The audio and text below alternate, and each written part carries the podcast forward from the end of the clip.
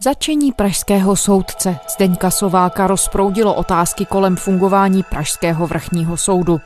70-letý Sovák čelí obvinění z korupce. Podle policie sliboval, že za peníze ovlivní výsledek jednoho z největších úplatkářských případů kauzy rád. Co všechno se o možné korupční praxi soudce podařilo zjistit? Kam až jeho aktivity sahaly?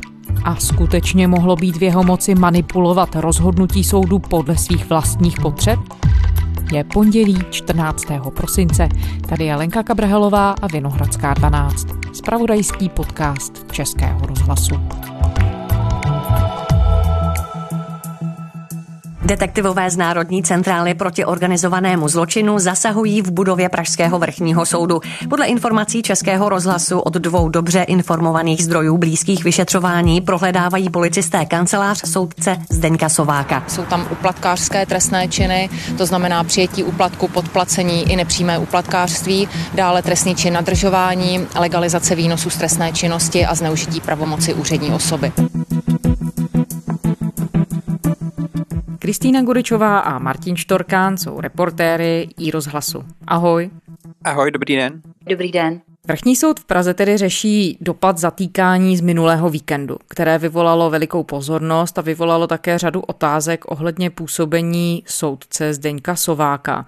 Jak závažná to je kauza, Martine? Je to velmi závažná kauza, hlavně z toho důvodu, že soudce Zdeněk Sovák, jak si řekla, působí na vrchním soudu v Praze Právě ten má opravovat rozhodnutí soudu nižší instance, tím pádem má jak ten soudce, tak ten soud velkou váhu, řeší se tam komplikované trestné činy. Celá ta kauza může vzbuzovat další otázky nad fungováním justice, která i kvůli kauze například soudce Sotoláře dostala do stran v posledních letech. Právě u toho vrchního soudu se navíc jedná už o druhý případ začeného soudce. Před necelými třemi lety si tam policisté přišli pro Ivana Elišera, který údajně lustroval v neveřejných rejstřících některé pachatele z řad větnamské komunity.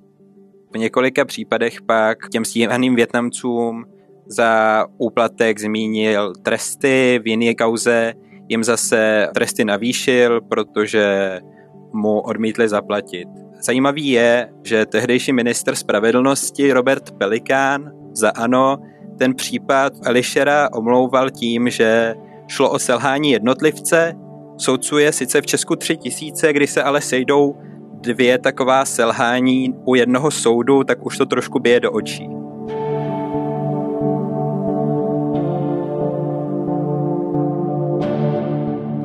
Když se bavíme o případu a působení soudce Zdeňka Sováka. Pojďme to zkusit vzít od začátku. Kde celý ten jeho příběh začíná, Martine? Ten příběh začíná rozsudkem, který Krajský soud v Praze vydal letos v lednu. Obžalovaná metrostav AS, pokračující zločin podplacení, dále v bodě 6 zločin platichy přes Jedná se o rozsudek nad stavební firmou Metrostav. Ta byla nepravomocně odsouzená k tříletému zákazu účasti ve veřejných zakázkách. Kromě toho dostala i 10 milionovou pokutu. Předsedkyně Senátu Krajského soudu Iva Říhová četla rozsudek přes dvě hodiny. Soud uznal vinou i největší českou společnost v, ve stavební stavebnictví Metrostav zakázal mu účastnit se po tři roky soutěží na veřejných zakázek a zaplatit má 10 milionů. Řediteli Pilátovi uložil tříletý podmíněný trest a taky peněžitý trest. A ten případ měl putovat právě na vrchní soud v Praze, kde mělo proběhnout odvolací řízení. Soudce Sovák na tomhle soudu, jak už jsme řekli, působí a podle policejního obvinění měl stavební firmě nabídnout, že za úplatek ovlivní odvolací rozsudek. Martine, kdo je soudce Zdeněk Sovák? Co všechno má za sebou v justici? Dá se o něm říct, že v justici působí opravdu dlouho, od roku 1976, kdy začínal u obvodního soudu pro Prahu 6. Pak se tedy přesunul na nejvyšší soud, kde působil 10 let mezi lety 95 až 2005 v té době ale přišly dva baléry. Byl obviněn z opisování a způsobil dopravní nehodu, kdy mu policisté naměřili dvě promile alkoholu v krvi. I kvůli tomu se zřejmě přesunul právě na vrchní soud v Praze, kde už tedy bez problémů působil až do minulé soboty, kdy si pro něj přišli policisté. Vám se podařilo zrekonstruovat na rozhlasu podstatu toho obvinění. Co jste všechno zjistili? Jak se vlastně na ty korupční aktivity soudce Sováka přišlo, Kristýno? My jsme vlastně měli možnost nahlédnout do toho policejního obvinění, které velmi podrobně popisuje, jakým způsobem mělo k tomu uplácení docházet. A vedle soudce Sováka v tom korupčním příběhu hraje velmi klíčovou roli Milan Bíba, což je 60-letý invalidní důchodce, který se původně jmenoval Bandy a který měl v minulosti problémy se zákonem. A Bíbu se Sovákem pojelo takové poměrně nesourodé přátelství. On mu Bíba bral prádlo, nakupoval mu jídlo, vozil ho do práce, dělal mu vlastně takového šoféra. A podle těch policejních odposlechů se oslovovali i velmi familiárně. Bíba Sovákovi říkal dědo a Sovák Bíbovi zase melďásku. A právě Bíba působil v tom celém příběhu jako jakýsi prostředník nebo poslíček, který vlastně úplatky podle kriminalistů s jednotlivými aktéry domlouval a nosil peníze. A s tím mu pomáhala také jeho o 30 let mladší přítelkyně, která v minulosti pracovala v bance. Ta je teda nyní taky obviněná, konkrétně tedy z praní špinavých peněz, protože vlastně část toho úplatku za právě ovlivnění verdiktu v případě té druhé větve kauzy rád, ve které figuruje hlavně společnost Metrostav, tak tato přítelkyně odnosila postupně vlastně část toho úplatku do banky. Šlo o 800 tisíc, které vložila na bankovní účet na 45krát. To známe hlavní osoby a obsazení v tom příběhu. Jak to korupční schéma vlastně fungovalo? Jak to celé bylo nastaveno? Milan Bíba vlastně podle toho, co schromáždili policisté, v podstatě sám aktivně vyhledával firmy nebo lidi, kteří figurovali kauzách, které měly zamířit na vrchní soud, což byl i důvod, proč Bíba oslovil Ladislava Kiršnera, se kterým se znal v minulosti. My o Kiršnerovi asi budeme ještě podrobněji mluvit, jenom to skrnu, že jde o bývalého policistu, o kterém Bíba věděl, že má kontakty právě na nejužší vedení metrostavu a nabídl mu proto, že má a teď cituji, dědu, který by dokázal to odvolací řízení metrostavu, které mířilo na vrchní soud, ovlivnit. A podobné to bylo taky v případu arménského podnikatele Gadžika Tomiana, se kterým se také Bíba znal, protože pro něj už v té době obstarával nejrůznější pokusky. A Tonian se měl jít v té době sednout na 6 let do vězení za vydírání, podal ale odvolání a to se právě dostalo na vrchním soudu na stůl právě Sovákovi. A Bíba proto Tonianovi podle té policejní verze příběhu nabídl, že u Sováka zařídí zmírnění trestu. Nakonec to vlastně ale skončilo tak, že ho zprostil zcela obžaloby s tím, že pro to odsouzení chybí důkazy. Když zůstaneme u toho metrostavu a u možného nabízeného úplatku, jak se policie o téhle celé věci dozvěděla? Policii o tom informoval právě zmíněný bývalý policista Ladislav Kiršner. Ten byl sám v minulosti několikrát trestán, aktuálně je pravomocně odsouzen za násilnou i majetkovou trestnou činnost. V minulosti figuroval například v kauze vydírání takzvaného diamantového krále Luboše Říhy.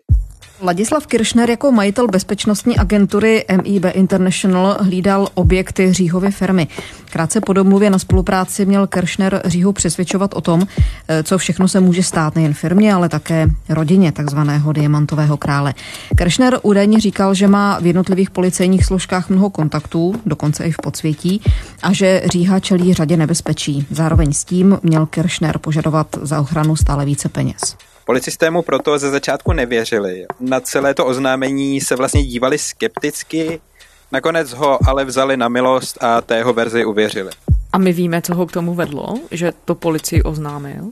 Nevíme, proč se Kirchner rozhodl to policii oznámit, rozhodně se ale nejedná o nějakou kladnou postavu v této kauze.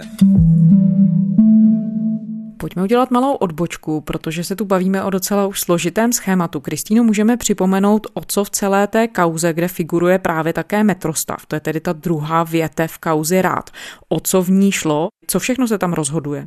Ta druhá větev se vlastně týkala stíhání celkem osmi firm, které měly manipulovat zakázky ve středočeském kraji právě v době, kdy tam působil v hejtmanském křesle David Rád. A právě jednou z těch firm je i Metrostav, což je největší stavební firma v Česku. A v této větvi rozdal tresty Krajský soud v Praze na začátku letošního roku, kdy vlastně u metrostavu řekl, že ta firma musí zaplatit pokutu ve výši 10 milionů korun, což by vlastně ani tolik asi té firmě nevadilo. Vedle toho ale jí soud zakázal na tři roky účastnice veřejných zakázek, což pro ní znamená zásadní ránu. Ta obhájkyně metrostavu to tehdy dokonce označila za likvidační, protože to těžiště metrostavu je právě té práci pro stát. A tehdy i metrostav říkal, že tak přijde o miliardy korun. Takže pokud by se tento typ trestu podařil v tom odvolacím řízení u vrchního soudu odstranit, tak by to byl samozřejmě pro metrostav obrovský úspěch. Já vám můžu jenom potvrdit, že metrostav je účastníkem té kauzy, protože byl několikrát eh, kontaktován v, tom, v tomhle roce aha. Eh, s tou nabídkou, tak jak o tom píše třeba Seznam nebo hospodářské noviny, a že o tom, a že o tom jakoby uvědomil ty uh, odpovědní orgány. Aha. Víc vám k tomu bohužel říct nemůžu.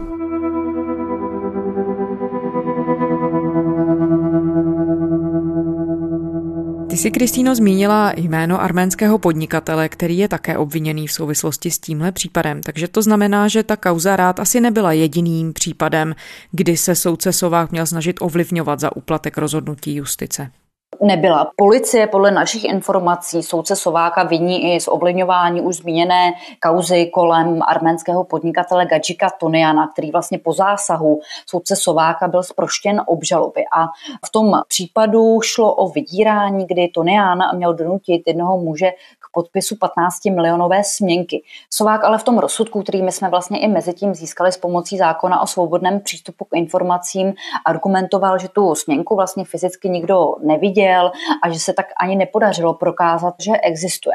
A stejně argumentoval i současný Tonianův obájci, se kterým jsme mluvili. Ten navíc odmítl jakýkoliv podíl jeho klienta na tom uplácení a manipulaci kolem jeho rozsudku. Podle obhájce se Tonian se Sovákem ani neznal, znal prý pouze Bíbu, což ale neodporuje té policejní verzi, protože on se měl podle těch dokumentů domlouvat pouze s Bíbou. A Sovák ho měl právě přes Bíbu instruovat, posílat mu dokonce rukou psané poznámky, aby se omluvil ze soudního jednání, protože Sovák nechtěl, aby znovu vypovídal, aby znovu čelil otázkám státního zástupce. A v tom rozsudku je ještě jedna zajímavost a sice, že se vlastně o to Neanovi v něm dokonce píše nebo řeší se, že měl působit jako jakýsi vor v zákoně, což vlastně znamená nějaký jakoby šéf podsvětí. Nakonec to ale dopadlo tak, že Sovák Toniana zprostil obžaloby a za to tedy od něj dostal nebo měl dostat obraz s motivem staroměstského náměstí, o kterém se tedy domníval, že má hodnotu více než 125 tisíc korun a ten obraz si měl pověsit doma ve svém obýváku. A to se tedy odehrálo letos v květnu, v červnu. A tohle všechno to je s odvoláním na ty policejní záznamy a na svědectví a na všechno, co vy jste získali prostřednictvím zákona. Ano, ano, přesně tak. My vlastně vycházíme z těch policejních dokumentů, do kterých jsme nahlédli, vycházíme z těch různých svědeckých výpovědí a z těch materiálů, které se tomu případu podařilo se sbírat. Máme představu o tom, o jak rozšířenou praxi tedy šlo ze strany soudce Sováka celé té jeho skupinky? Policie ví o čtyřech případech, kdy měl chtít soudce Sovák spravedlnost nějakým způsobem ohnout. Zajímavé na tom je, že se o něm dá říct, že bral všechno. Kromě toho 50 milionového úplatku, který jsme zmínili v souvislosti s firmou Metrostav, si za jiný ohnutý rozsudek měl podle policie říct o obraz v údajné hodnotě 125 tisíc korun právě od toho zmíněného podnikatele Gadžika Toniana, od metrostavu pak různé stavební práce. Je tam také zmíněný případ známého advokáta Jiřího Teringla, od kterého měl Sovák přijmout úplatek 100 000 korun Nezvládl ale nakonec verdikt zařídit tak, jak si Teringl představoval a peníze mu podle kriminalistů vrátil ze svého. A víme něco dalšího také o tom, jak tedy fungoval vlastně celý ten systém úplatku, jak se třeba předávali a tak dál. Kristýna už zmiňovala to ukládání peněz v úvodu, tak víme něco blíž o tom, jak to bylo nastaveno? Zásadně je tam asi záloha, o kterou si podle kriminalistů Bíba se Sovákem řekli metrostavu. Na tom příkladu se to dá asi hezky ilustrovat. Oni původně vyžadovali 3 miliony korun, nakonec ale slevili na polovinu s tím, že peníze dostanou ve dvou splátkách. Ty peníze, které dostali, ale nakonec nebyly od firmy, ale od kriminalistů. A převzali od nich jeho neformální asistent Bíba. Bíbova přítelkyně, která právě dřív pracovala v bance, je pak na 45krát vložila na cizí bankovní účet, který spravovala. Snažila se tím obejít zákonné normy proti praní špinavých peněz. Podezřelé na tom ale každopádně bylo to, že Milan Bíba jako invalidní důchodce nepobíral žádný jiný plat než invalidní důchod, takže už to bylo podezřelé.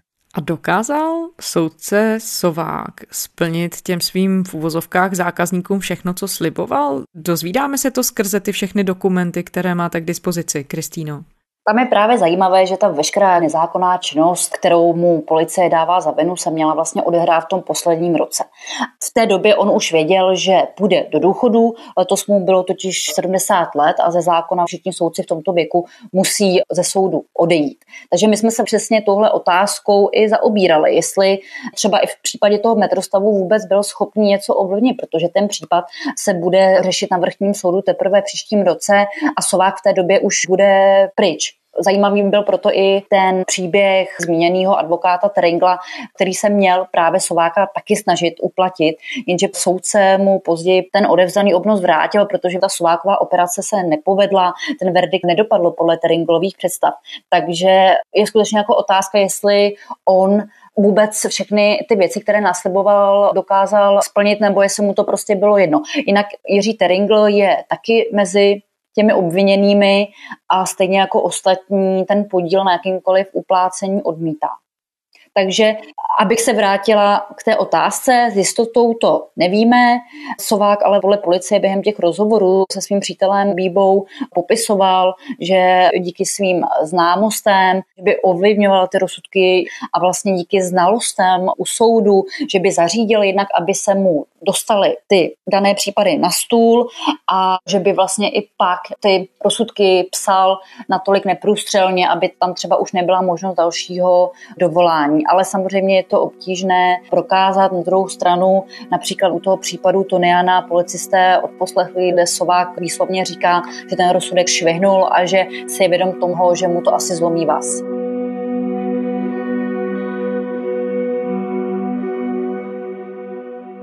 No z toho, co říkáte, oba dva se zdá, že soudce Sovák si opravdu založil vlastně úplně separatní firmu, která fungovala kriminálně při soudu a při těch všech aktivitách, které pro soud dělal. Kristýno, co víme o jeho motivaci? Ty jsi zmiňovala, že za sebou má úspěšnou kariéru a chystá se k odchodu do důchodu. Proč měl takové chování zapotřebí? Na mě to působilo tak, že už byl celku odevzdaný, že mu to vlastně bylo celé jedno, což i sám říkal podle toho, co právě zachytili policejní odposlechy. Ale těžko říct, jestli třeba měl nějakou finanční nouzi. Ta motivace mi přijde, že se nám zatím nepodařila úplně rozkrýt, že zůstává trošku nejasná, protože podle toho, co my jsme zjistili, tak to nevypadá, že by měl nějaké dluhy nebo že by si žil nějakým špatným způsobem, takže ta motivace nadále zůstává otázkou. Dá se to satčení soudce, když jde o takhle velký případ zásadní a rozkrytí těchto všech komplexních vztahů, označit za úspěch policie? Počínala si vlastně tedy policie v celém tom případu opratně, když došla k tomuhle výsledku? Martine. Policisté udělali velký kus práce přímo v terénu, měli odposlechy pravděpodobně přímo v bytě soudce Sováka nebo v autě jeho kolegy Bíby ve velkém luxusním Mercedesu. Pozor si také dávali na svého informátora Ladislava Kiršnera právě kvůli jeho minulosti, kterou jsme zmiňovali. A na nás to vlastně působí tak, že se nechtěli spokojit se zatčením Sovákova kolegy Bíby, ale chtěli si počkat přímo na soudce. Je tam důležitý moment, kdy se na konci listopadu podle té policejní verze nechal Sovák odvést přímo k místu bydliště pana Kiršnera a přesvědčoval ho, že zmírnění rozsudku zvládne zařídit, že dohoda stále platí, přestože mu, jak zmínila Kristýna, končil soudcovský mandát. My jsme zmínili, že nejde o první případ začení soudce u Pražského vrchního soudu a asi každý takový případ je svým způsobem šokující pro veřejnost, která očekává nestranou spravedlnost. Dá se ale říct, že tenhle případ je přeci jen ještě něčím dalším výjimečný? Dá se říct, že je výjimečný tím, že soudce Zdeněk Sovák, přestože, jak jsme zmínili, má za sebou nějakou složitou minulost, má za sebou nějaké kauzy osobní, tak stále byl určitou autoritou, kterou uznávali jeho kolegové i veřejnost. Proto je vlastně s podivem, že se přátelil právě s Milanem Bíbou. Ten měl v minulosti problémy se zákonem, vyrostl v chudém prostředí, změnil si příjmení, šokující. Podle nás je na tom hlavně to, jak blízko se takový člověk k soudci dostal. Že ho alespoň podle policie mohl nějakým způsobem ovlivňovat.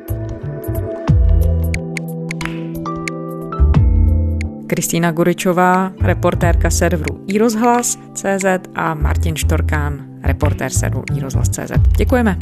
Díky naslyšenou. Díky. A to je z pondělní Vinohradské 12 vše. Poslouchejte nás kdykoliv a kdekoliv všechny naše díly najdete na stránkách serveru iRozhlas.cz a také v podcastových aplikacích. Pište nám, naše adresa je vinohradská12 zavináč rozhlas.cz To byla Lenka Kabrhelová. Těším se zítra.